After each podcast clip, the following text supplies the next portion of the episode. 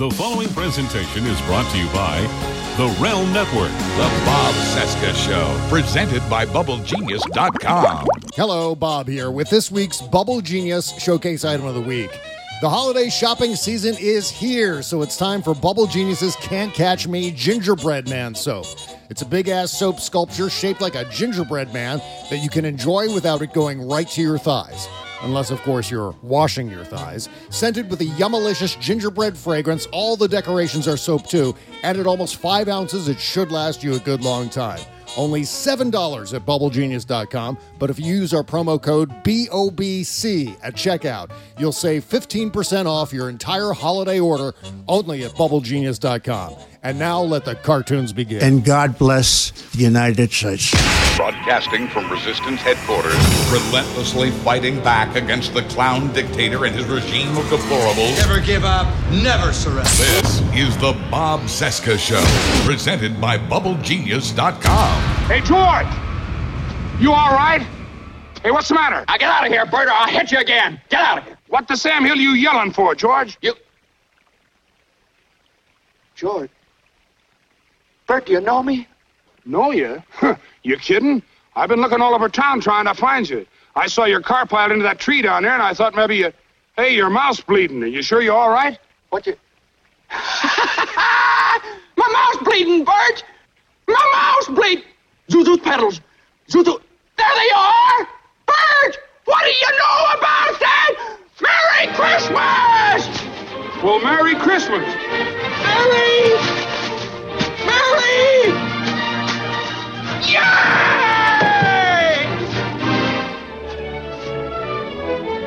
Yay!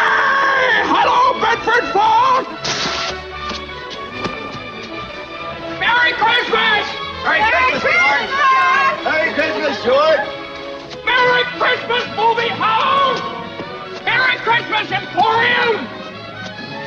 Merry Christmas, you wonderful old building and loan! Hey! Merry Christmas, Mr. Potter! Happy New Year to you. In jail. Go on home. They're waiting for you. Bob Cesca. The Bob Cesca Show.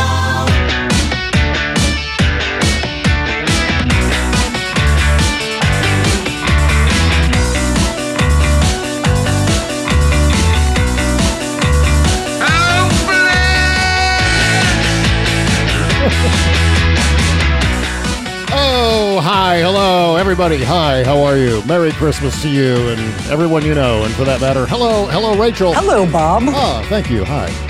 It is uh December. God, oh my God, December 19, God damn it! 2017. And this is the Bob Cesca Show presented by BubbleGenius.com. I am Bob, and we're brought to you by the best soap in the world. It's BubbleGenius.com. Hope you bought your soap for the holidays because time's a fleeting. Go out and get it now. Uh, okay. Oh, oh, by the way, also brought to you by the Bowen Law Group and attorney Charles J. Bowen. Get free legal advice at thebowenlawgroup.com slash Bob and Chez, or just click the link of the podcast page.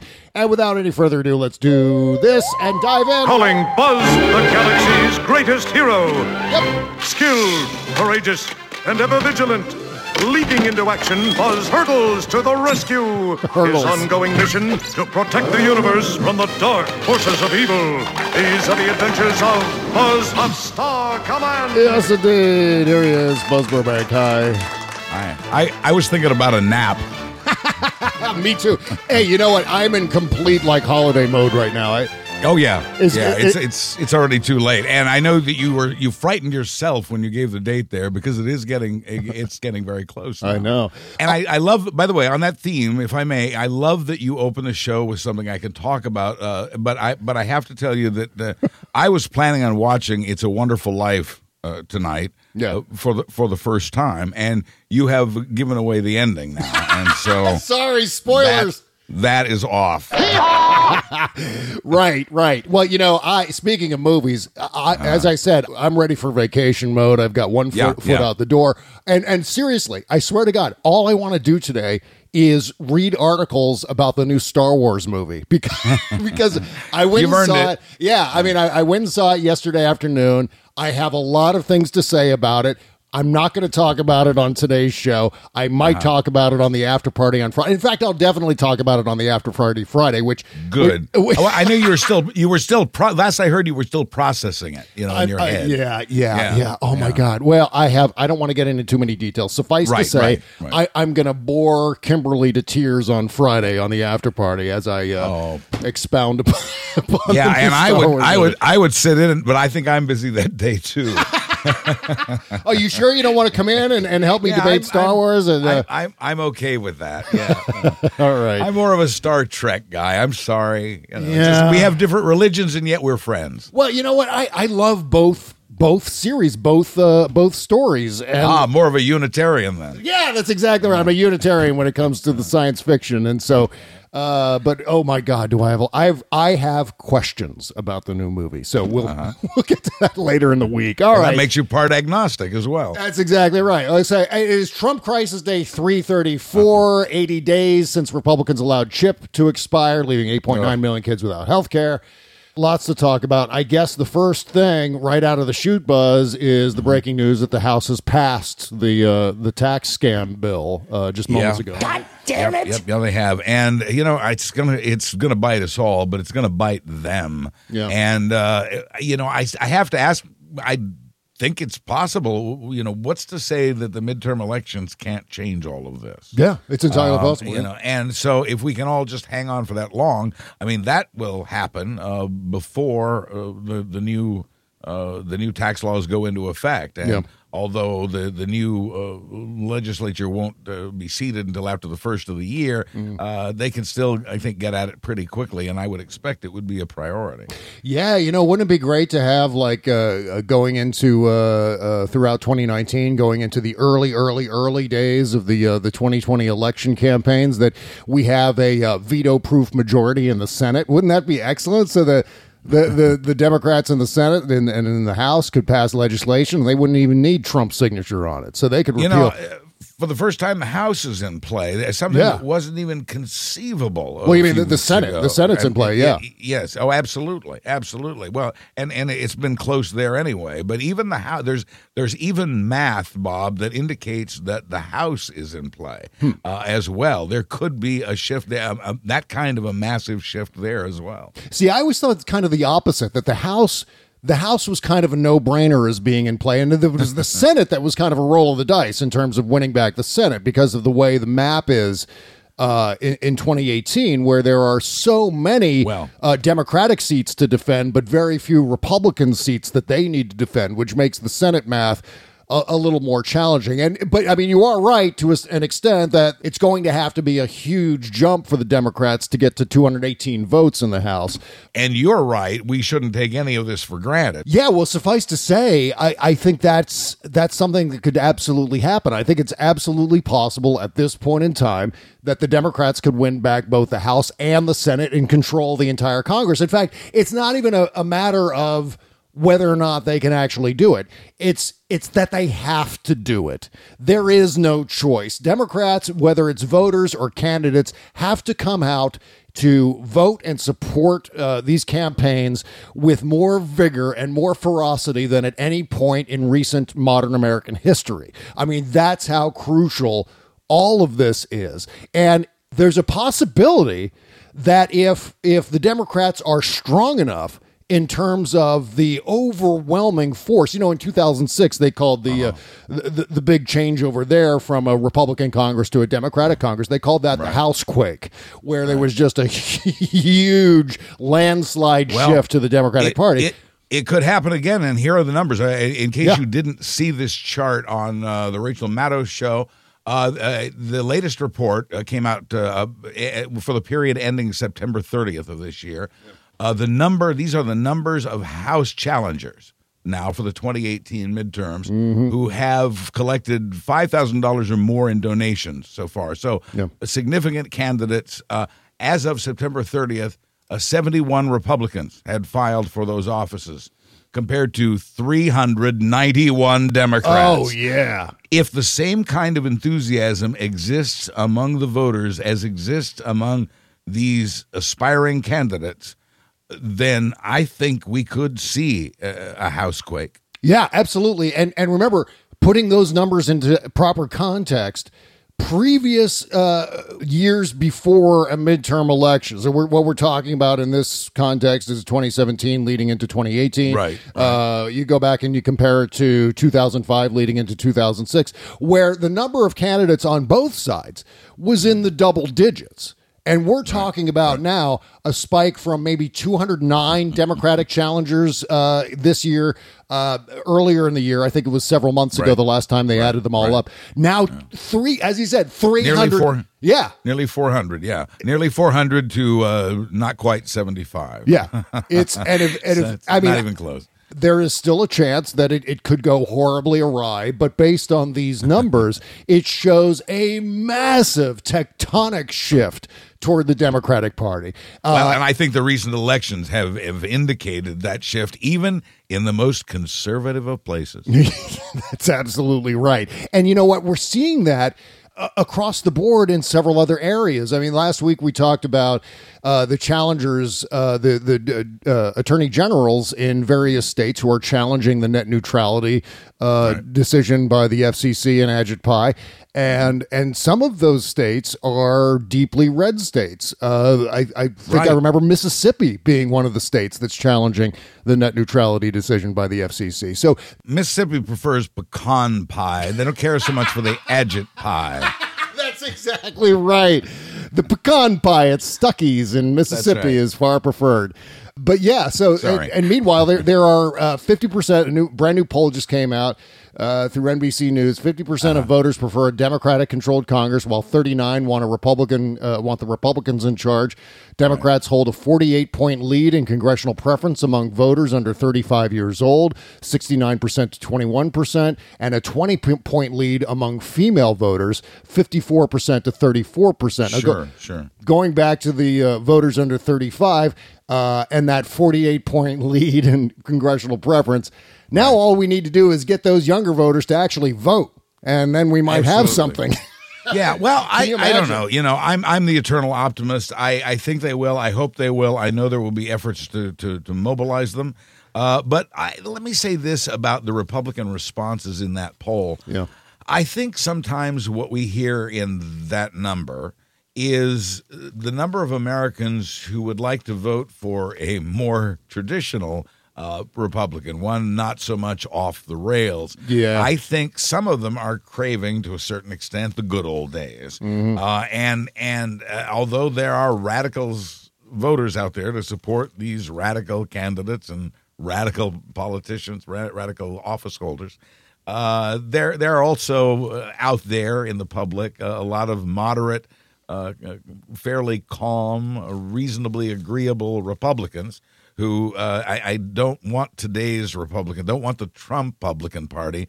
They want their Republican Party. And so when they say they would prefer Republican control, I sometimes wonder if they don't mean, you know, like it used to be. Yeah, I mean, this is what's so weird about that, Buzz, and I know exactly what you're talking about. Is that as much as they want to return to the olden times, the the old ways, they've decided to choose a president who is decidedly not in keeping with those old ways, where he's entirely. Well, it isn't, and, and it isn't so much a switch to me as it is an infiltration. You know, Yeah. it's it's the the party is divided now into the the what are the radicals and and the, the moderates, in my opinion. Mm-hmm. Uh, and and uh, it the control used to be held by the moderates. Uh, uh, John Boehner's experience proved that doesn't work anymore. Yep. Uh, and and now it's a divided party. Right. And so, you know, you almost have to ask, okay, which Republican Party do you prefer to be in control? That actually, I'm, we're laughing, but that actually might be a better way to ask it. Yeah, absolutely. And and you know, there there's a certain faction of Republicans who have from day one rejected Trumpism, and I think Right, those right, Republicans are absolutely Republicans that we I, can I work know with. them. Yeah. I've gone to dinner with with Republicans who j- hated Trump from the very beginning Wow. and still do. And, Yeah. and so I say bless them, and I can live with neighbors like that.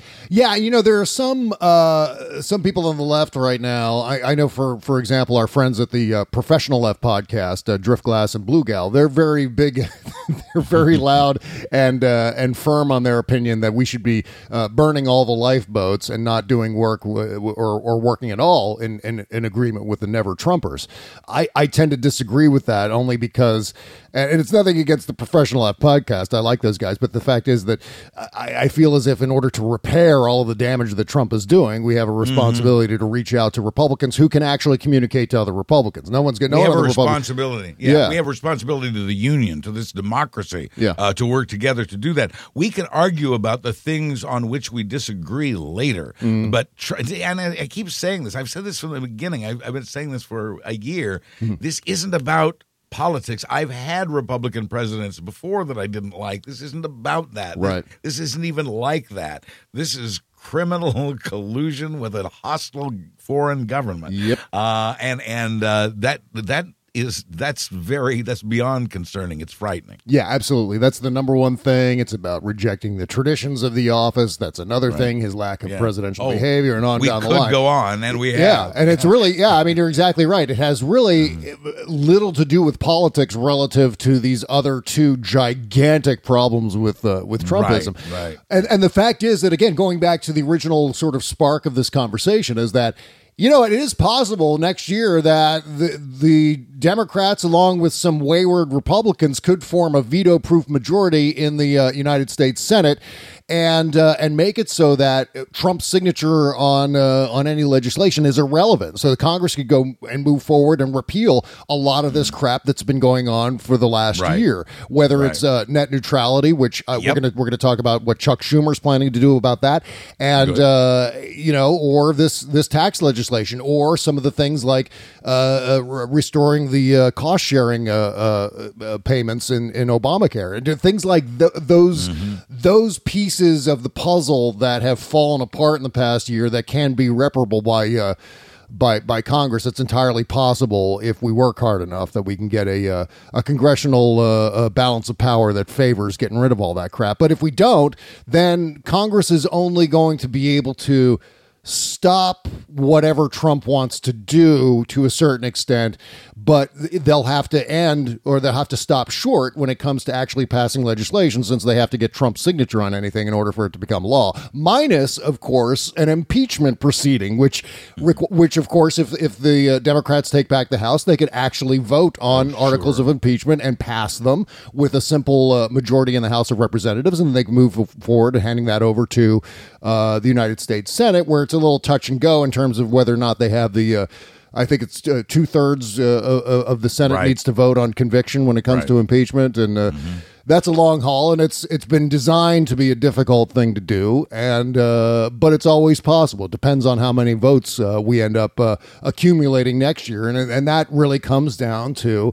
Democratic voter enthusiasm, and I think that's at an all time high. Again, going back to that chart you mentioned, Buzz, 391 Democratic House challengers lined up right, now.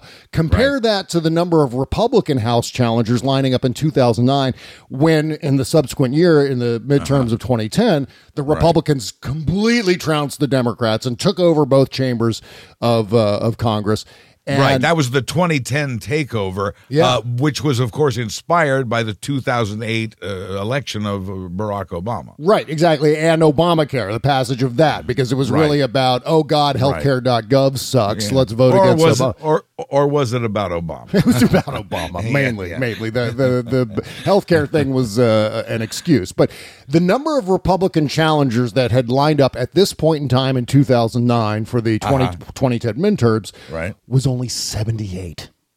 78 compared to There- 391 Democrats right damn now, and that's Yeah. hugely encouraging. It certainly is. Yeah, it certainly yeah. is. Yeah, They they they're almost up to 71 now.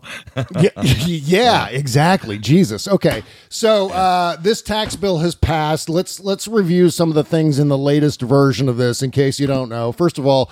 The top income tax rate will drop from uh, uh, drop to thirty seven percent, down from thirty nine point six percent. Now remember, it was down at thirty seven percent when it was around there when when Bush passed his tax cut, and then the tax cuts expired, and then it bounced back up to thirty nine point six. Now it's going to go back down to thirty seven, where Bush had it after his tax cuts. The uh, right, was almost 2% there. Or almost 3%, I mean. Oh, yeah, almost absolutely. A 3, 3% cut for them. And of course, no rich person pays 37% percent. No one making money in that Well- tax bracket actually pays that amount in taxes. No, no, not after the deductions they get to take for their private schools and so on. Yeah, I mean their their marginal tax rate ends up, or their effective tax rate, I mean, uh, ends up being down around you know like Warren Buffett has talked about in the past, probably around fifteen percent, somewhere in that range. Usually, uh, sometimes, uh, and in fact, uh, like I said, Warren Buffett Well- mentioned at the time that that his his personal assistant was paying a slightly higher Right.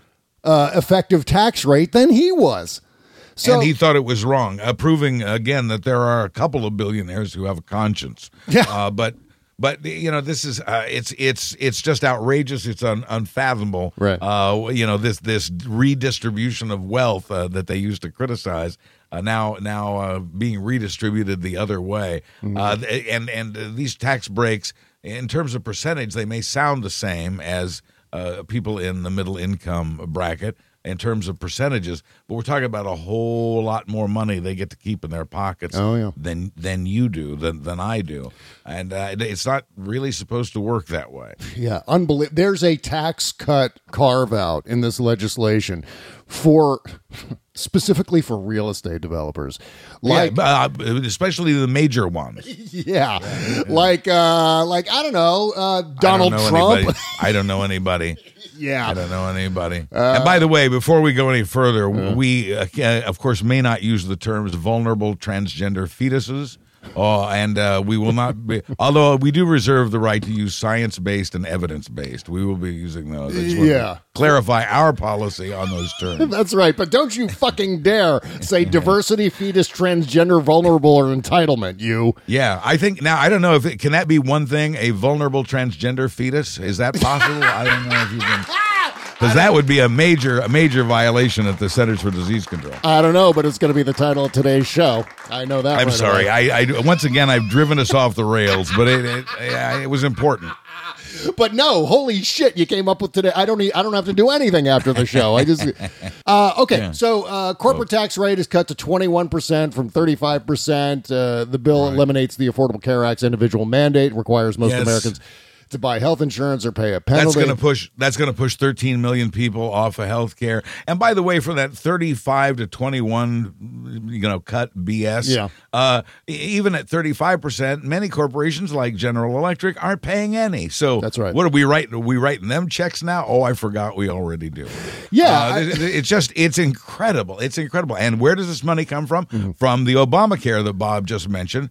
That gets uh, severely damaged. The people left on Obamacare because that's like me, because that's the only insurance they can get, Mm-hmm. will pay another ten percent more. And you know how much rates have gone up already. Yep. Uh, and and on on top of that, uh, Uh, it it will drive thir- because it is unaffordable. Will drive thirteen million more people out of healthcare. That's as many as Obamacare saved not initially. A, not a single goddamn Trumper can explain to me how repealing the individual mandate will make premiums and deductibles uh, lower, or how that- it'll it'll that- improve healthcare at all. Because that Nigerian Muslim did it. That's why. That's right. I'll, That- I'll tell you why. That's the the closest they come to some sort of Mm. answer on that. But the fact is that uh, what's going to happen if they uh, when they repeal the mandate, which is going to be uh, well, the House just did it today, and and the Senate's going to follow suit either tonight or tomorrow.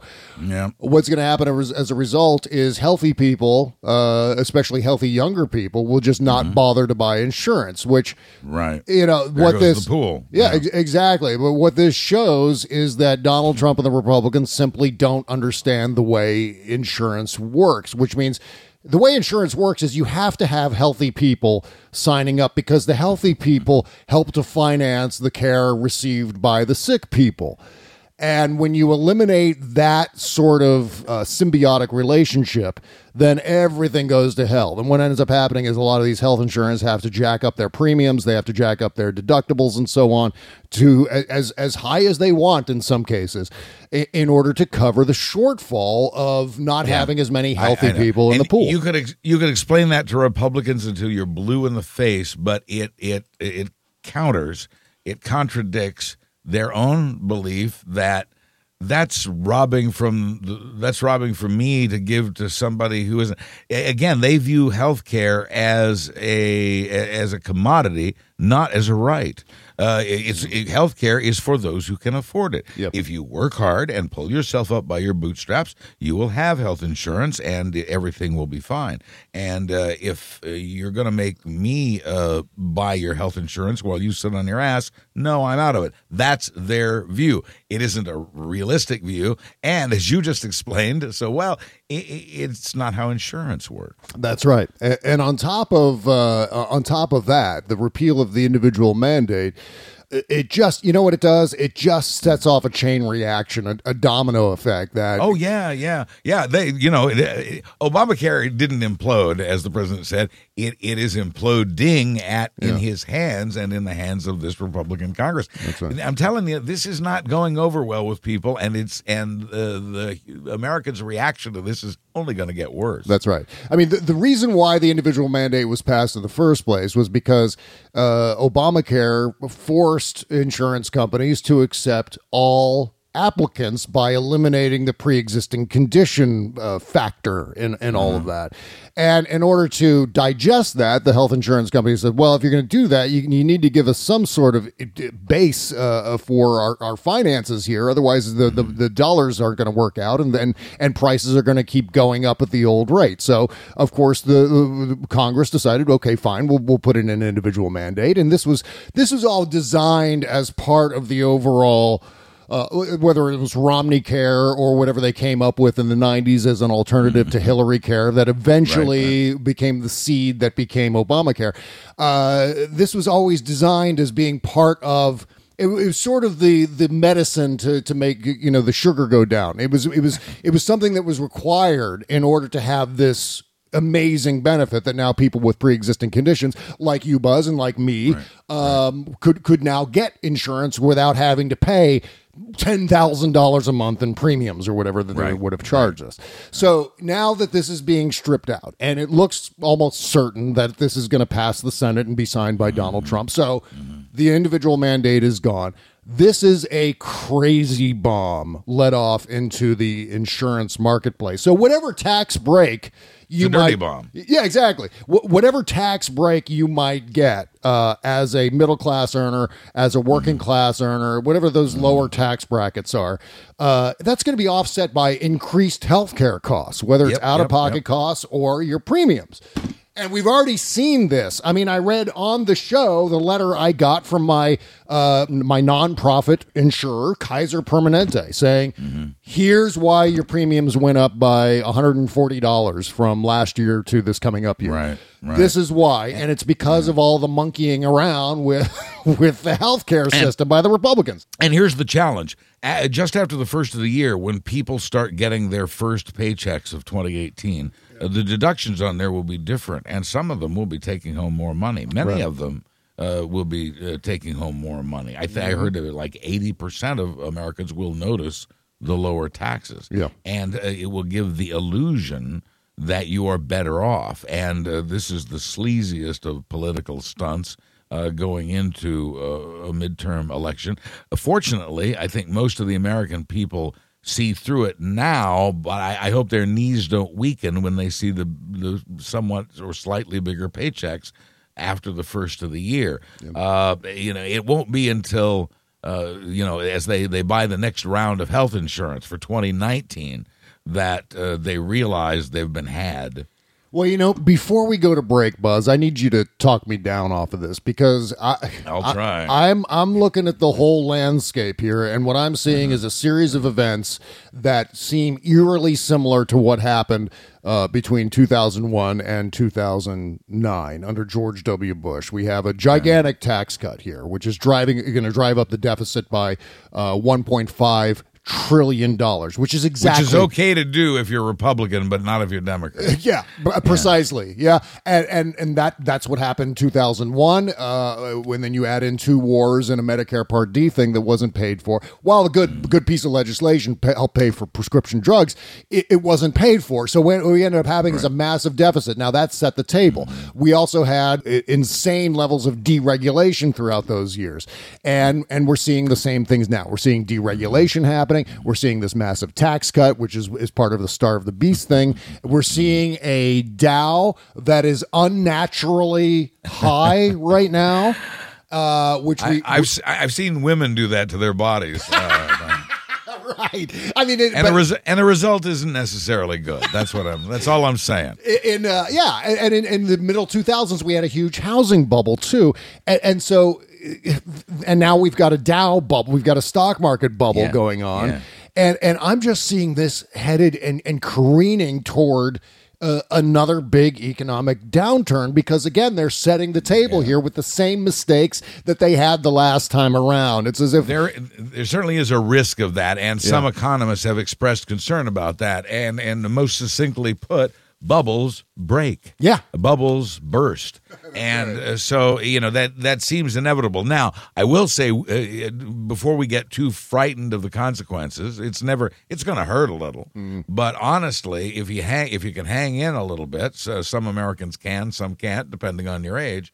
But if you can hang in, it also bounces back. It certainly did. It did after 9-11. Yeah. It did after the uh, the crash of 2007, 2008. Uh, and and it it would again even if it goes down a lot it's still higher than it was before we started. So in the end uh, overall not a total loss. Yeah. uh, you know so uh, that that's something to certainly be concerned about. But uh, the most remarkable thing and I don't think people Americans the majority of Americans are buying this either and that is the the the whole sales pitch on this is well this will uh, well a couple of things. It'll stimulate jobs because uh, companies will have more money to hire with. Well a survey of the companies shows they they have no plans to do that. They want to give it to their stockholders. Uh, the the idea it was to generate jobs and and that isn't going to happen. The idea was to boost an economy that is already ridiculously healthy considering i mean uh, sure the growth rate actually i don't know we uh, experts aren't sure that really the growth rate can go much higher. Yeah. uh, uh, look at unemployment's at a 17 year low. The stock market's at an all-time high. It Yep. set records throughout the year. Even if it loses some it's still better off uh, the in other words, the idea was to help an economy that doesn't need any help. It's like a doctor saying, "I'm going to cure this patient," and the patient's screaming, "There's nothing wrong with me." uh, you know, yeah, well, we're cutting you open anyway. You know, and that's that's what they're doing here. And I really think uh, that it will bite them. The question is how soon. Uh, the the heartening part is Americans are not buying the Republican plan now. Uh, the concerning part is they might when they see a slightly bigger paycheck. Yeah, I mean, I, I just I don't mean to sound uh, too terribly. Uh, uh, no, no, I don't mean to sound hopeless, but the the fact is that the, the other layer to all of this is that by by generating a you know adding 1.5 trillion dollars to the deficit, if there is an economic downturn, suddenly then like we saw in mm-hmm. early 2009, the Republicans will just go indiscriminately batshit as soon as whoever is president of that point in time tries to pass a, a stimulus package in order to draw us out of a, a gigantic recession right, because they're going to claim, oh, we've got this huge deficit. Why why are you adding to the deficit? Why are we having socialism now? Blah blah blah. All the same crap that I we heard in 2009. Yeah, it's a rinse, lather, repeat, and and I hear what you're saying, but it, I, I guess one battle at a time, right? Yeah, exactly, exactly. Well, there is always. I mean, we started with some good news here that hopefully uh, after the midterms we might uh, have a, uh congressional balance of power that'll lead to uh, uh, Trump or uh, or so a lot of the people around him ending up spending the uh, the new year And- the new year in ho- jail, which is Happy New Year to you! In jail! right. And hopefully those changes can be made uh, before the damage is done, before that much is added, if any, is added to the deficit. Yeah. Uh, you know, there's there's a chance to fix and repair this, I believe. Well, the only God, the only thing that I noticed in this legislation uh, here before we go to break is that uh, is that that state and local uh, income tax deduction w- is Right. is is back, but it's capped at ten thousand dollars. Right. So they didn't eliminate it as as earlier versions of this limit legislation was calling for, but Mm-hmm. they uh, they did cap it at a, total of ten thousand dollars, whereas before you could deduct the entire amount of what you were paying in state and local taxes from your federal tax if you were uh, itemizing your deductions, and, and so but that is that is back in there. It, it you know ultimately it's kind of a a forlorn, too little, too late, little change in the in the legislation that you know affects some of us, probably not enough of us, Oh. and isn't enough nearly to make this uh, at all appealing.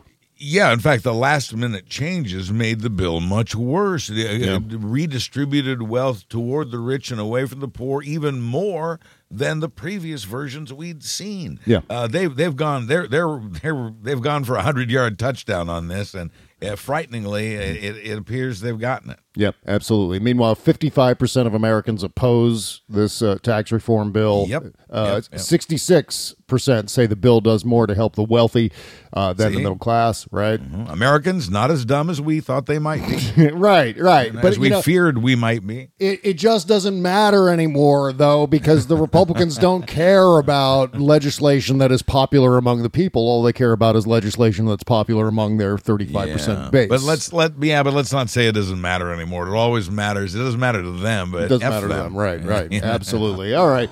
So uh, uh, I want to talk about uh, Patreon here a little bit. Sure. Uh, here at the bottom of the show. Um, right before the holidays, uh, how about gifting one of your friends or family members who likes the show with a, uh, a subscription on uh, Patreon? Because uh, not only will they get the free show there, which anyone can download and, and listen to uh, from our Patreon page, but you also get all kinds of great bonus features. The uh, the post mortem show, which we record right after or seamlessly right after we finish this show uh, on Tuesdays and Thursdays. It's like a an additional twenty minutes of, of bonus material that we didn't get. There are to. no seams. nah, no, no seams at all. Uh, and then there's of course the after party on Fridays. That's a that's a, a God upwards of now 90 minutes to two hours of random conversation about pop culture and all kinds of stuff. Lots of lots of sex being discussed on the show these days.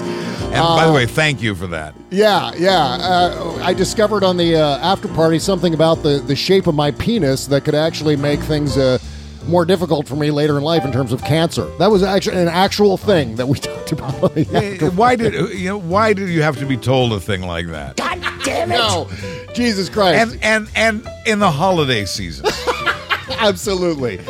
Thank you for nothing. I effing love science website for uh, for that piece of information. But you can you can only get that on the after party. I'm not going to elaborate on it right now. okay. because- Said, say no more. Yeah. Uh, okay. So uh, for five dollars a month, though, you get uh, the postmortem show.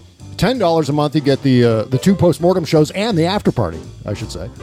Fifteen dollars a month gets you all of that stuff. Two postmortem shows a week, plus the after party on Fridays, plus some little bonus features that we put up there along the way, like my reading of the Steele dossier, which is still up there. I refreshed it, bumped it up to the uh, the top of the list of uh, items on the Patreon page.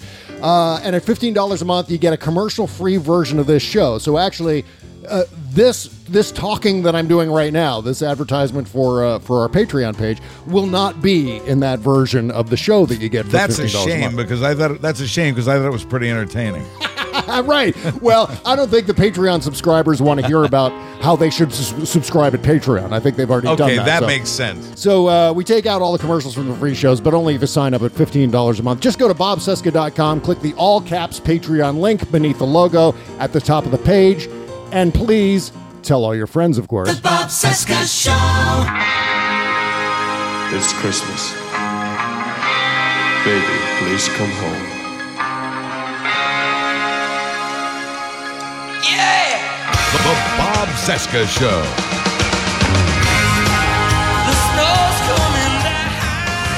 All right, welcome back to our Tuesday show. Uh, good Lord, am I going to miss not hearing uh, Darlene Love performing this on the Letterman show this year? Oh my God! But did you catch Foo Fighters, or maybe you saw the clip online? Oh, I did, Of Foo yeah. Fighters on Saturday Night Live uh, doing a little bit of that uh, in their medley, which was I just thought amazing, uh, just amazing television. Yeah, there's uh, there are very few clips of the Foo Fighters that actually disappoint. In fact, I don't think I've seen one. Uh, just about everything they do turns to gold, and that was a, a great performance on And, SNL. and and you and I share a love of U2. Uh, Yeah. and I was glad to see that. Yeah. Oh God, absolutely. And and you know, it's.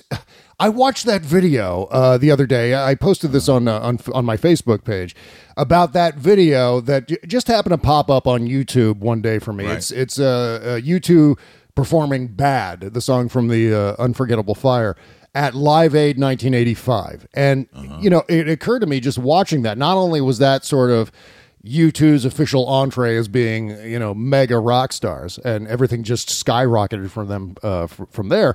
But it was also for, for my generation, which is the Generation X uh, generation, that was sort of the beginning of our high water mark that I think lasted uh, or built and lasted until around 1995. If I were to think of the sweet spot for Gen X, it would be 85 to 95. And then and then we just started to get old.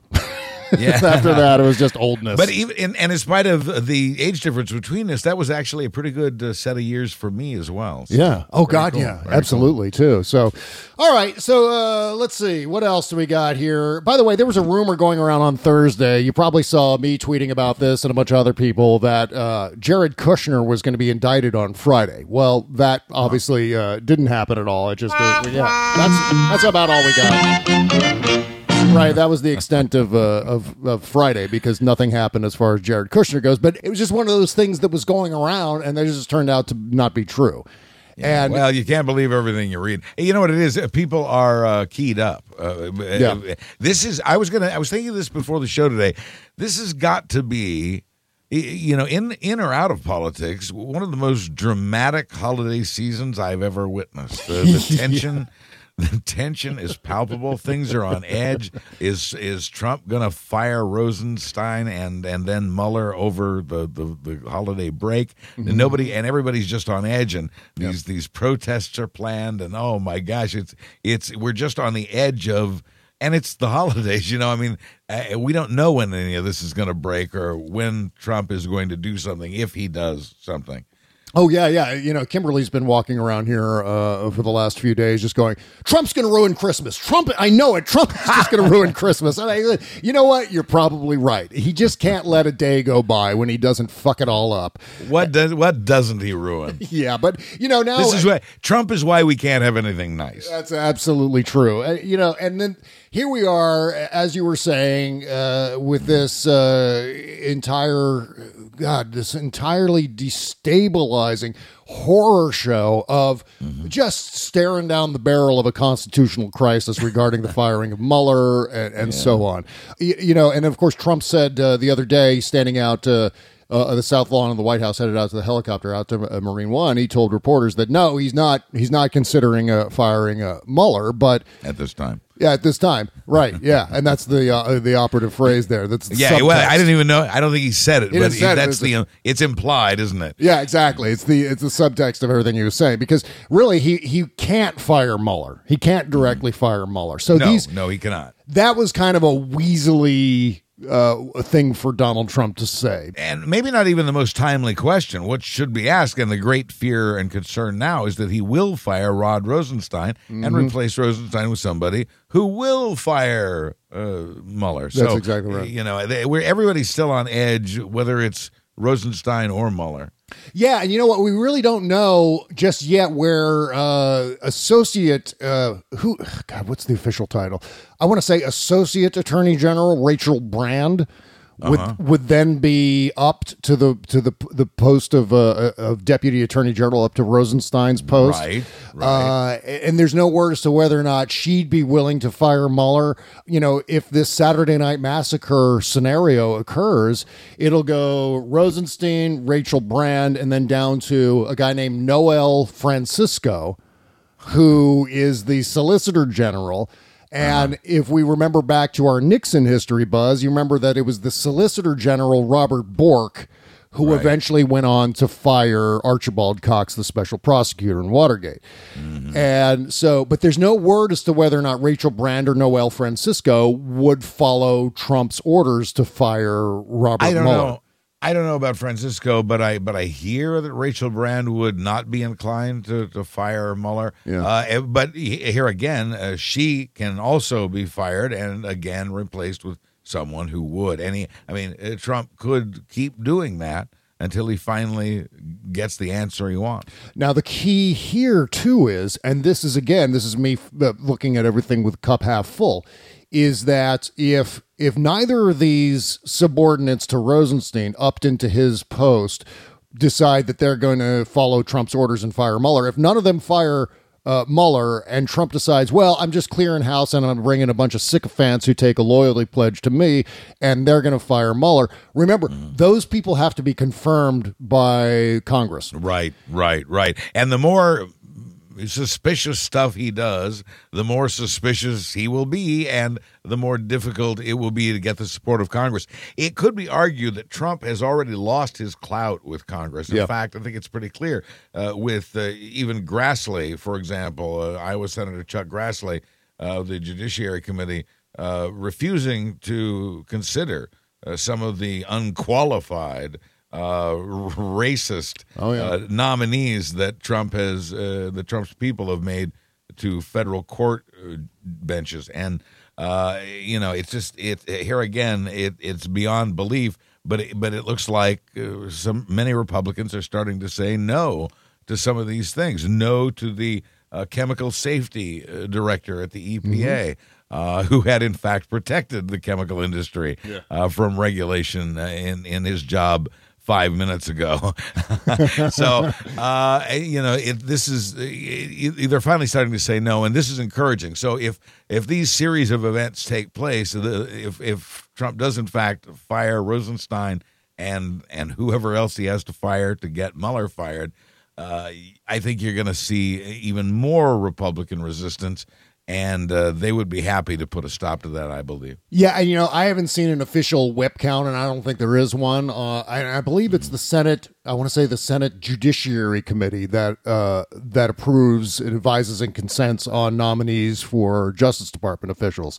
And there's no word as to what the split is uh, in that committee in terms of how they would rule in the midst of a constitutional crisis where Mueller has been fired, and and we know specifically that it's about obstructing justice. I think that you're going to see a huge, I would say at least half of Republicans across the board in the U.S. Senate will defect from Trump and vote against Trump if the and that's uh, how it that's how the tide turns that's how it changes and that's essentially i mean that's not that different from what happened in watergate although these cases are clearly vastly different this one much bigger and much more complex yeah this makes watergate look like a third-rate burglary uh, but absolutely.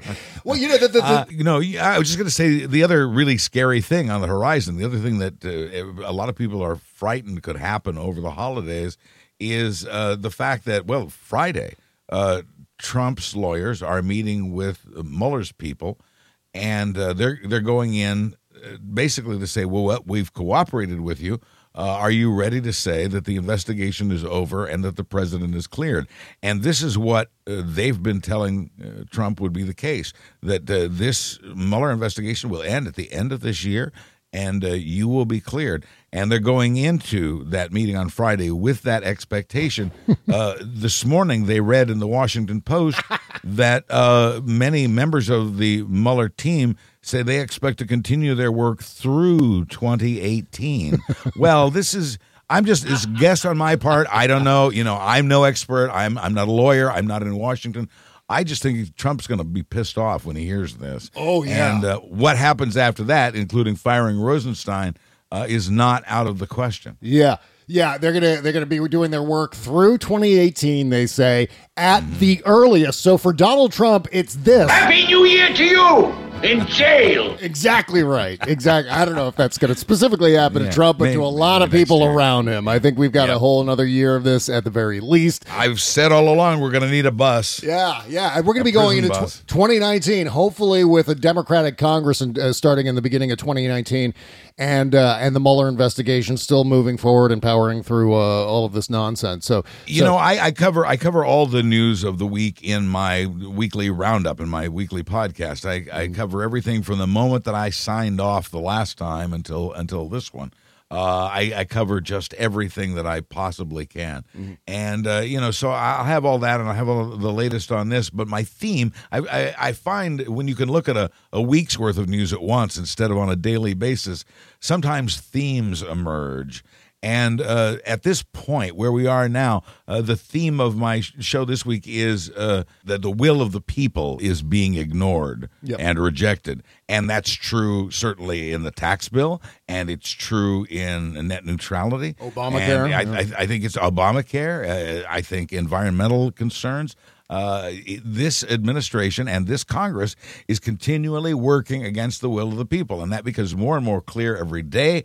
And I think the resistance, uh, including Republicans, to this president is uh, also ready to grow exponentially. Mm-hmm. Now, now follow this this line of reasoning, Buzz, and and see if you, you think this is sound. All right. So not only is Donald Trump legally incapable of firing Mueller directly, but I don't Right. think he's going to physically be able to do it. Knowing that what we know about the succession inside the, the Justice Department and who would be upped, uh, if if neither Rachel Brand or Noel Francisco or anyone below them who would eventually rise to Deputy Attorney General, and if none of them actually fire Mueller on on Trump's command, then again Trump would be forced to replace them with someone from the outside, a loyalist. Mm-hmm. But that person mm-hmm. might not be able to be confirmed in the Senate. So Right, right. so we have we have a big roadblock in Trump's path as far as firing Mueller, which may have led to the fact that mm-hmm. Trump said the other day uh, that no, he he doesn't have any plans to fire Mueller for now. Okay, so we take that off the board. What are Trump's options in terms of handling the entire Mueller investigation? And I this don't is, think- this is where I think he's going, which is to just to Okay. continue to undermine the integrity of the special counsel's office, to continue Yeah, to uh-huh. eat away at popular support, at least among the 35 percenters, the Fox News viewers and, and pro Trump hotheads, and at least solidify their support in opposing Mueller so that when indictments occur, and they will occur, certainly Trump has the power constitutionally to to pardon any of those uh, any of those uh, culprits along the way. But at the same time, uh, you know, I I I don't think that. Um, if if you lose enough popular support for the results of an ongoing special counsel investigation, what we end up with is a result at the end, we- at the very end of the Mueller investigation, Right. That is is on shaky ground because we Yeah, have it's like the it's like the OJ verdict. yeah yeah exactly right where where There's an know official decision, but a, a large segment of America isn't buying it. That's exactly right. And so that dulls that. So we don't have ultimately uh, the impact of something like Watergate, which then sparked all kinds of government reforms in order to Yes, prevent something similar uh, of happen. Clearly not enough because we, we ended up with this Russia attack. But but but I would remind you that as we we covered before, in the the polls show continually an erosion of Trump's base of the white men, the uh, non college educated white men who elected him. Uh, they're even they are falling away from Trump uh, because they even they are starting to see. Uh, you know, you hear these guys, uh, Trump supporters, guys who voted for Trump out in the Upper Midwest, who have not seen any improvement under Trump. It's a little a little early uh, for any president to be judged on that. I think still, but uh, they're they they feel in terms of taking action. That, that Trump hasn't done what he promised to do for them, and that, that it does appear to them that he's helping the rich and not them. Uh, this is going to cost them dearly. You're going to continue to see this uh, erode, and the more serious the charges, when it comes to uh, when it when push comes to shove, are you in the boat or are you out of the boat with Trump? Uh, if the case is damning enough, I think you're going to see even some of the diehards crumble. There will I, I've I've said from the beginning there'll always be 15 percent that'll hang on to him, and and you know what we we can handle that. Yeah. it is concerning trying to go forward in this country, and this is what you were just talking about with such a large percentage of the population. Uh, in disagreement with the official government decision. one of the arguments against the special counsel, one of the means of actually undermining the integrity of the special counsel right now is one that's really dangerous, one that's extraordinarily dangerous as far as I'm concerned, which is Trump moving closer and closer down this road of accusing the uh, intelligence community of orchestrating a deep state coup. I, you know, I've been talking about this and warning about this for at least a year now. That Trump would eventually see the uh, the landscape of what's happening inside the FBI, what's happening inside the special counsel's office, and certainly the broader intelligence community, and see that as some form of coup, than to borrow from his buddy Erdogan in Turkey and to uh, start arresting uh, what he would consider to be dissidents, but which are actual lifelong career uh, employees of the intelligence services inside the United States. And so that gets really creepy and scary. And of course, the latest precipitating. Uh, aspect of uh, of the deep state coup theory is this GSA email fracas, uh, which just seems so ridiculous to me, utterly ridiculous, because ultimately, in, in case you're unaware, just here's the short version that uh, that Mueller was able to acquire Trump transition emails that were used through the uh, government services uh, uh, agency. Uh, th- these are .gov email addresses. These are government provided uh, devices on which Right. people are sending and receiving uh, emails, and so there, therefore, all of those emails and all of those devices are auditable by other uh, administrations and other agencies inside the, the the executive branch of the federal government. So naturally, this is something where if they were saying things that were untoward in these emails, well, they were going to be audited at some point. And how do we know that? Because they received a uh, what's called a memorandum of understanding, informing all of the Trump transition people that the GSA devices and email content is public property and can be used in government investigations. Duh. I mean, here specifically in this memorandum of, un- uh, of understanding, it says users have no expectation of privacy on GSA IT resources since all activities are subject to monitoring. So, really, if the Republicans want to go down this road, if the pro Trump Republicans want to go down this road, all that needs to happen is uh, one of the lawyers from the special counsel's office appears before the House Judiciary Committee or the Senate Judiciary Committee or House uh, Intelligence or Senate Intelligence, et cetera, et cetera. Shows shows them the waiver they signed. Exactly right. A stack of pages signed by Trump transition officials authorizing that they understand that their emails and communications are open for audit by other federal agencies. It, duh. Happy New Year to you in jail. I mean, Yeah, I mean, it, it's all, it almost doesn't bear discussion because Yeah. uh, it, it on one hand it doesn't because the, the this is already decided by the facts. Yeah. On the other hand, it does bear discussion because it goes to the kinds of either tactics or ignorance Mm-hmm. that's driving the Trump defense. He has, oh my gosh, he has the worst possible attorney. uh, just bungled it, and and that's that's a little worrisome sometimes. Even I even I worry that he doesn't have better representation. Yeah. uh, but but it it makes him happy because it's what he believes. Oh yeah, yeah. And this is this is stupid Watergate. This is them making uh-huh. decisions based on hooey things that they think might work, but which don't actually work. Which again goes back to my theory that the Trumps are are space aliens who come to Earth and are trying to duplicate human behavior, but failing badly at that. I wonder if even G. Gordon Liddy would say no to this this project. Let's. I want to see if I can get him on the show, Buzz. Maybe that'll be a uh, mission for the new year because I know how much you love him. We we all do. I I've uh, I've stood in, uh, in you know I've stood in a men's room next to him. As a matter Me of- too. Yeah. Me too. I had issues standing in a men's room next to. Oh, that's right. Oh my god. I'm sorry. I didn't mean to bring up that trauma again. Yeah, I, you know, for the, a good length of period of time. You know, Buzz and I worked at WJFK. I was uh, Buzz's intern at WJFK in Washington D.C. and G. Gordon Liddy was the midday show, and Right. and we had a bit of a run in with G. Gordon Liddy involving a David Letterman photo that he wanted to His- strip of down. all the of all the stupid things we could get into a fight about, it was about a photo of David Letterman. And then, you know, originally G. Gordon Liddy didn't necessarily hate me, but then he started coming after me too. And that, you know, and I, uh-huh, I was uh-huh. well aware of his history. And so I was a little terrified being a, a junior baby radio We, guy. we we sent intern Bob to handle it. That's right. And so consequently, every time I was in the men's room and G. Gordon Liddy would come running in, I would get like pee shyness where I just, I couldn't pee. And I was just I standing there. can, now now that I reflect on your situation, I, I can understand that. right. So, uh, so, anyway, so there's this, uh, there's this Stupid stupid, Watergate, yeah. yeah, stupid Watergate. They have this ridiculous argument about these emails, and you know what? It's convincing the faithful. It's convincing the loyalists. But you know, the other thing that they're stupid about is they're insisting now that the that, that the special counsel's office give them back the copies of their uh, of their emails. Right. Which yeah, is a- pretend you didn't pretend you didn't read those.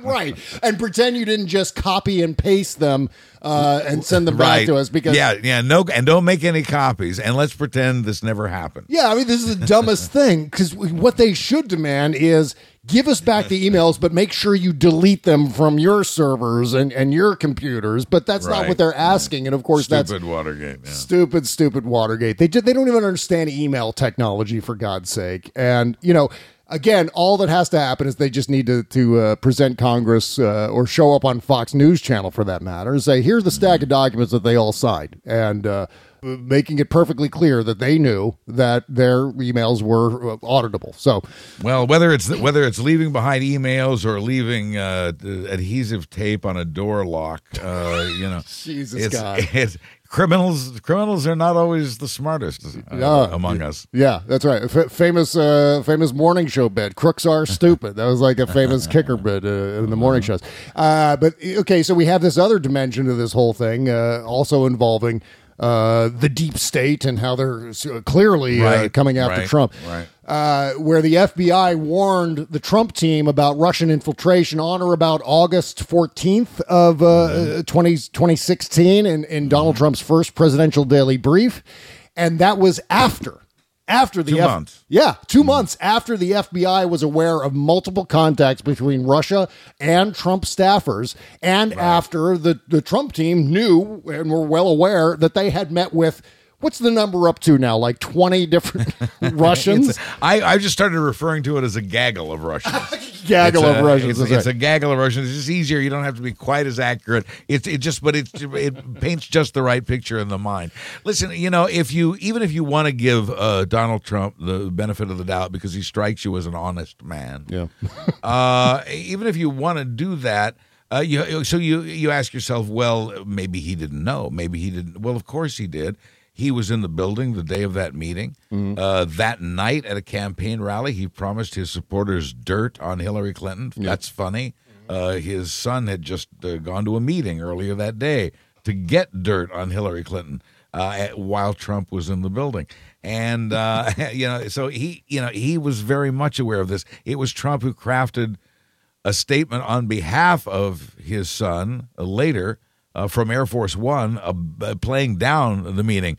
Gee, that doesn't look too suspicious. Right. Uh, you, so did Trump know? I, I leave it to you to, and Robert Mueller to decide. Yeah, I remember one of the people involved in that line of communication after it came out that uh, that there was that meeting with Don Jr. and Veselnitskaya and Rinat Akhmetshin and uh, what, uh, Paul Manafort and a cast of a thousand other uh, Russians in there.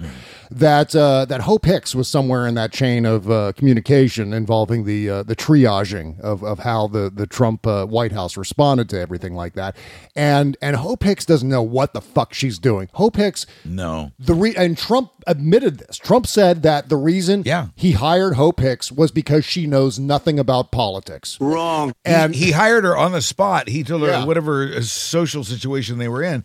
He said, "You're going to be my press secretary." Right. now, as it turns out, she's the communications director, and I, I, I understand where Trump's coming from here because uh, there is a favorite photograph of mine that's taken at a formal affair of Hope Hicks wearing a, sort of a tuxedo with sort of a large uh, black bow tie with her head turned. Now, Hope Hicks is a former model and a very attractive woman.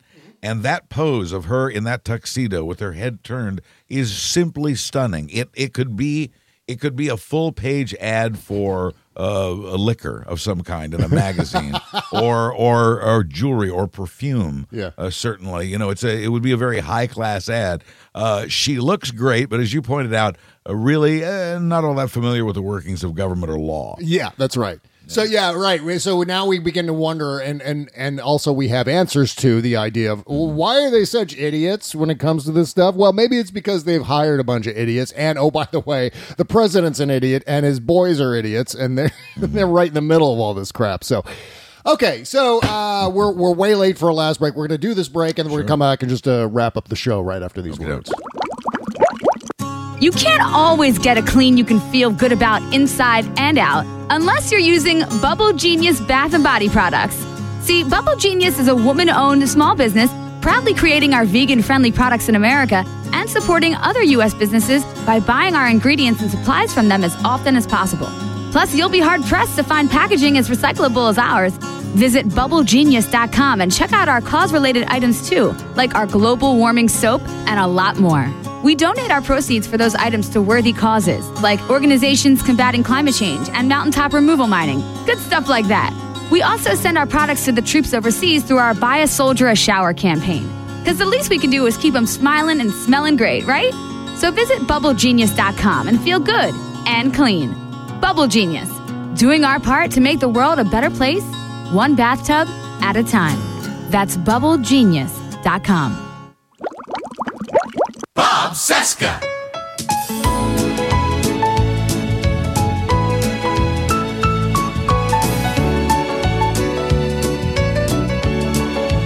Happy New Year to you in jail. This is the Bob Cesca Show, presented by BubbleGenius.com. Okay, boy, I love this song. I'm driving home for Christmas. Chris Rea driving over I the. can't wait to see those faces. Yeah, it's my new favorite Christmas song, so that's why I'm playing it again. Driving home for Christmas. Yeah. Yeah, I played it on the after party. It's- Got so much. I like it. It's, it's jazzy. Yeah, wonderful. Chris Rea is a great musician, British musician, British uh, blues artist, So and long. I hadn't ever heard this song before until like three weeks ago, and then I I like it. I like it. I'll, I'm going to adopt it in my collection also. I can't stop playing it. Yeah, it's uh let's see. It's on an album called Now That's What I Call Music, Christmas Disc 1. Oh, So- I thought you were going to send me the MP3. Uh yeah. I I'm going to I'm to send you an MP3 buzz illegally. Uh, Now, why would why would we do that? That would be so Trump. right. Okay, uh, so I mentioned earlier in the show that there's this uh, this Chuck Schumer end around when it comes to uh, net neutrality, and this is good news. Chuck Schumer is going to force the. Senate to vote to reinstate the FCC's net neutrality rules. Congress, uh, this is true. Congress can overturn an agency by invoking the Congressional Review Act Yes. with a simple majority vote without the possibility of a filibuster. The Republican majority, of course, is, yeah, exactly. 51 to 49 uh, after uh, Doug Jones is seated. Susan Collins says she opposes the net neutrality repeal. So that puts us at a 50 50 vote. And that would be tie broken by uh, Mike Pence. But if they are able to pick off one more Republican, Just then- one more. then then then we absolutely stick it to that douchebag Ajit Pai. exactly right, and uh, and and he's screwed. Now, I, Which is why it's so important for everybody to continue to speak up about this. now I didn't like Ajit Pai before, and no, and snarky, isn't he? Snarky, don't you think? Yeah, he- and he's Yeah. also he's just a big bag of dicks. Ajit Pai, that video of Ajit Pai, d- whatever it was, doing the Harlem Shake or whatever it is, dancing with that lightsaber. Uh-huh. I I, I want to punch him in the face whenever I see that. I want to I want to punch my computer screen where the video window is every time that ends up popping up That- and that's autoplaying how I- on Twitter. That's how I feel about uh, Rick Perry when I see him dancing to the theme from Green Acres on Dancing with the Stars. Yeah, exactly right. or yeah, or Donald Trump singing the Green Acres theme at, at the uh, the Emmys one year. That's a. I don't know if you ever seen that one, Buzz, but that's a, I, not in a while, no. a nausea uh, nausea inducing uh, clip right there. but this is actually some good news uh, to come along. I don't know exactly what uh, the how or how this involves Donald Trump and whether or not.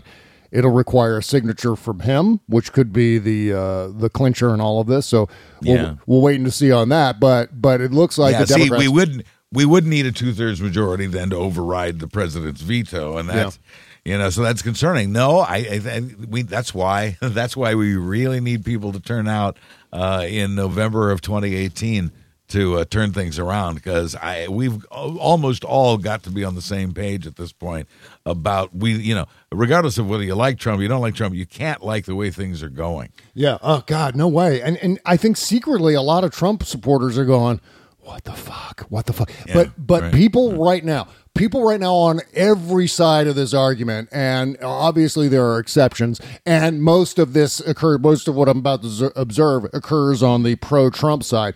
They're so committed to uh, to always saving face. No one ever wants to admit when they are wrong about something. tribalism tribalism it's about Yeah. supporting the beliefs of the tribe uh, regardless of the facts Yeah, absolutely. And and so they don't want to move. They don't want to move on this even if they know that they're wrong. And that's what we've been seeing in some of these focus groups, some of these videos, uh, CNN anchors interviewing uh, Trump supporters and they say, "Ah, we don't we don't really like what's going on, but I'm I'm happy with my vote. I'm I'm glad I supported this fucking maniac for president." I, I think i think i'll reveal my dark secret in the uh, post-mortem show Oh yeah, okay. Let's. We definitely want to talk about that. I, you know, I also want to talk a little bit about Trump's uh, weird two-handed drinking habit. We're going to talk about that. oh a little yeah yeah like a kid Yeah, exactly right. And and plus, uh, we've got some polling comparisons of, of where Trump is compared to uh, previous presidents, going all the way back to, I believe, uh, Dwight Eisenhower. So we'll. Oh, that sounds like fun. Plus, we've got. Uh, oh, let's see what else uh, I want to talk about here. Mm, mm, mm. Oh, we'll see. Lots of surprises. Lots of big surprises good. coming up on the post mortem show. That's coming up next. Uh, sign up at ten dollars a month, or actually just five dollars a month if you want to get the post mortem show in addition to Sure. the uh, the free show. If you want to sign up at ten dollars a month, you get the post mortem show and the after party. Fifteen dollars a month to get you all that crap plus a commercial free version of the free show.